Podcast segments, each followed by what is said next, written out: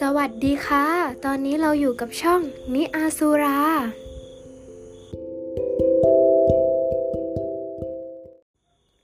เรามีคติเตือนใจจากนิทานเรื่อง สุนัขจิ้งจอกกับอีกา วันหนึ่งในป่าเขียวชะอุ่ม มีอีกาตัวหนึ่งที่กำลังคาบเนื้อชิ้นใหญ่มาก มันภูมิใจกับเนื้อชิ้นนี้ที่มันหามาได้มาก ขณะนั้นเองก็มีสุนัขจิ้งจอกกำลังหิวโซ เดินเข้ามาใกล้ ๆ มันได้กลิ่นหอมของเนื้อชิ้นนั้น มันก็เลยเดินตามกลิ่นเนื้อชิ้นนั้นไม่นาน มันก็สังเกตเห็นอีกาที่กำลังคาบเนื้อชิ้นใหญ่อยู่บนต้นไม้ ซึ่งสูงจากตัวมันมาก มันก็เลยคิดแผนอยากจะครอบครองเนื้อชิ้นนั้น จากนั้นก็ได้เริ่มแผนการ โดยกล่าวทักทายเจ้ากาว่า สวัสดีเจ้ากาข้าว่าดวงตาของเจ้าช่างดูสวยงามเรากับเป็นเหยื่อก็ไม่ปาน สวยจริง ๆ ไม่ได้โกหก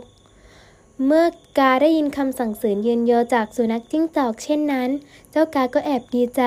เจ้าจิ้งจอกได้ชื่นชมมัน รู้สึกพอใจในคำกล่าวของจิ้งจอกเป็นอย่างยิ่ง ฮ่าฮ่าฮ่าข้าก็คิดเช่นนั้นแหละหล่อไม่เบานะเราเนี่ย เจ้าจิ้งจอกก็แกล้งชมเจ้ากาอีกว่า เมื่อข้าได้เห็นเจ้าใกล้ๆแล้ว ปีกของเจ้าช่างดูแข็งแรงเหมือนกับปีกนกอินทรีเสียจริง ท่มากๆเลย เจ้ากายิ่งได้ใจแล้วคิดในใจว่า ใช่สิข้าหลอของข้าแบบนี้อยู่แล้วข้ารู้จักดีฮ่าฮ่าฮ่าเจ้าจิ้งจอกหิวมากขึ้นจนท้องร้องเสียงดังออกมา มันเลยใช้แผนเดียวสุดท้าย พูดกับเจ้ากาว่าข้าได้ยินมาว่า เจ้าร้องเพลงได้เสียงไพเราะมากๆข้าอยากฟังเสียงร้องของเจ้า เจ้าช่วยร้องเพลงให้ข้าฟังจะได้ไหมนะนะนะกาสุดลอกาได้ยินเช่นนั้น จึงอ้าปากเพื่อให้สุนัขจิ้งจอกฟังอย่างภูมิใจ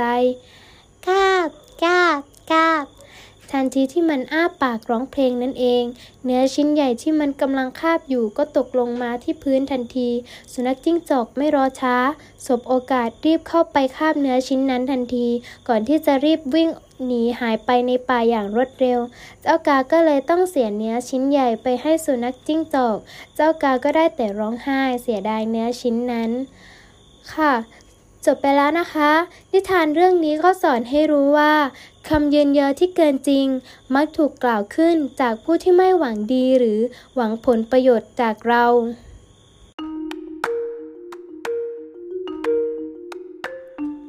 ฝากติดตามตอนต่อไปนะคะ กับช่องนิอาซูรา